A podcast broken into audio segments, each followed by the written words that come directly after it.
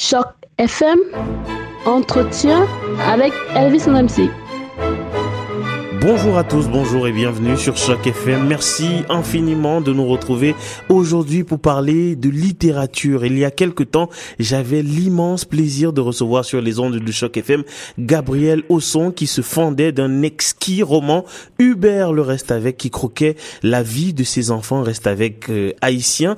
Euh, vous savez, on en a longuement entendu parler. Ben, Gabriel Osson est de retour sur Choc FM pour une très très belle nouvelle car Hubert le reste avec a été sélectionné pour la phase finale d'un prix. Euh, il s'agit en fait du prix Christine Dimitriou Van Sanen qui sera euh, remis ce mercredi à l'occasion du Salon du Livre de Toronto. J'ai le plaisir d'être aujourd'hui avec Gabriel Ousson. Bonjour Gabriel.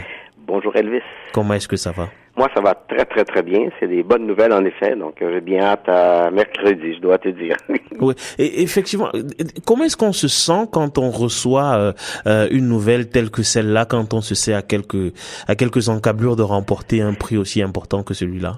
Et c'est toujours, ça fait toujours plaisir pour un auteur de recevoir un prix ou même d'être en, nomination pour un prix parce que dans, dans ce cas-là, je suis en nomination, je n'ai pas encore gagné.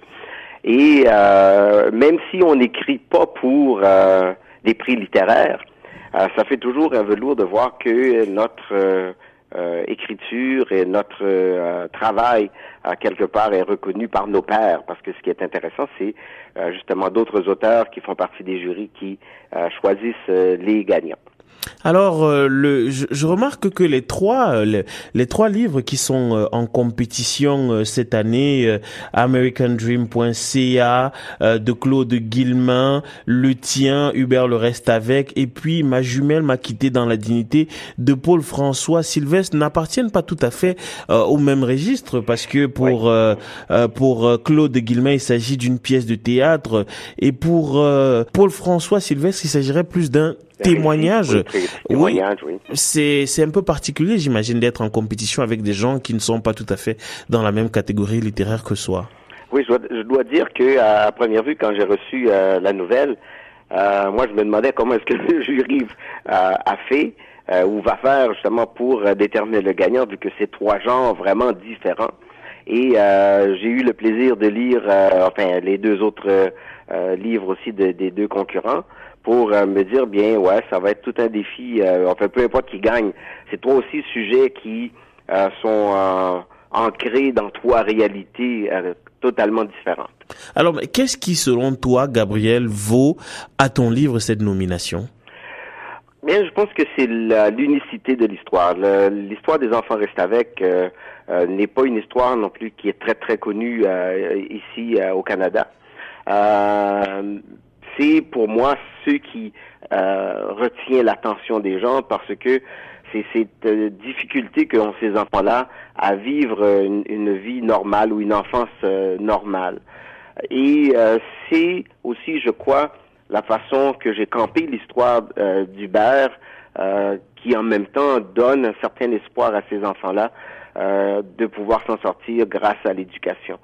c'est ce que je dirais qui qui me ferait sortir peut-être du lot. Euh, c'est c'est un livre, euh, euh, je crois que tu avais mentionné ça quand, quand on s'était rencontré, un, livre coup de poing un peu là. Donc ça frappe. Tu peux pas rester sans réaction face à ce livre-là, face à cette lecture-là, face à cette réalité-là.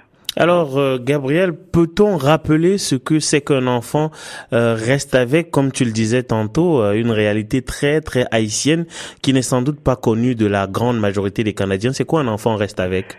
Ben, Un enfant reste avec, un peu de mots, ce sont des enfants dont les parents n'ont pas les moyens de s'occuper d'eux, de les nourrir, de les envoyer à l'école, choisissent de les envoyer vivre, rester avec quelqu'un d'autre euh, des fois, c'est de la famille, des fois, ce sont des purs étrangers euh, ou des connaissances, tout simplement, de, la famille.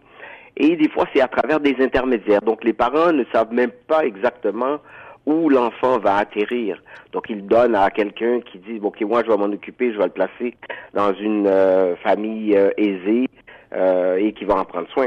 Et malheureusement, pour ces enfants-là, ils se retrouvent mis dans des situations d'esclavage tout proches où il travaille du matin jusqu'au soir, au service de tous les membres de la famille et à la merci justement d'abus de toutes sortes.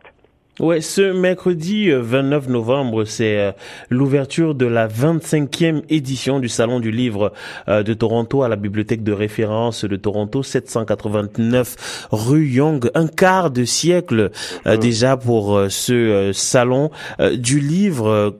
Qu'est-ce que tu peux en dire, Gabriel? Est-ce que l'existence, justement, la, la, la, la persistance de ce salon-là nous dit quelque chose de la littérature francophone à Toronto? Et ça nous dit, les premières choses, qu'il y a, qu'il y a un engouement pour la littérature euh, francophone.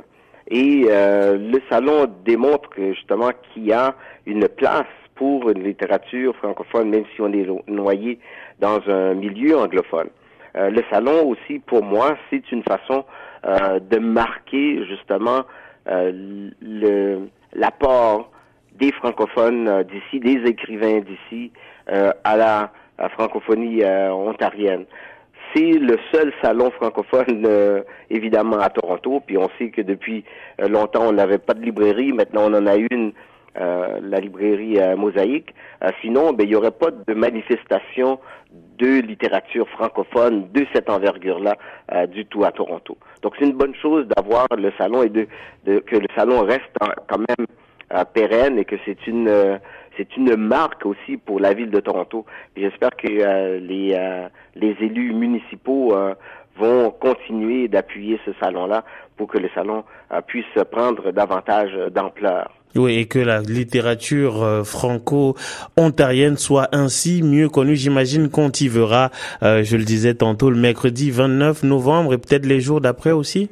Ben c'est du, c'est de, de mercredi jusqu'à dimanche, donc les gens peuvent venir. Les il y a, il toujours des matinées pour euh, les écoles, euh, donc euh, il y a des ateliers pour les enfants, il y a des présentations aussi pour les adultes en soirée, des soirées de poésie, des soirées de, de lecture, des tables rondes avec les auteurs justement qui sont les gagnants des années précédentes et les finalistes de cette année qui vont se retrouver justement pour parler du livre et parler de toute cette problématique de maintenir la langue française euh, vivante euh, ici à Toronto.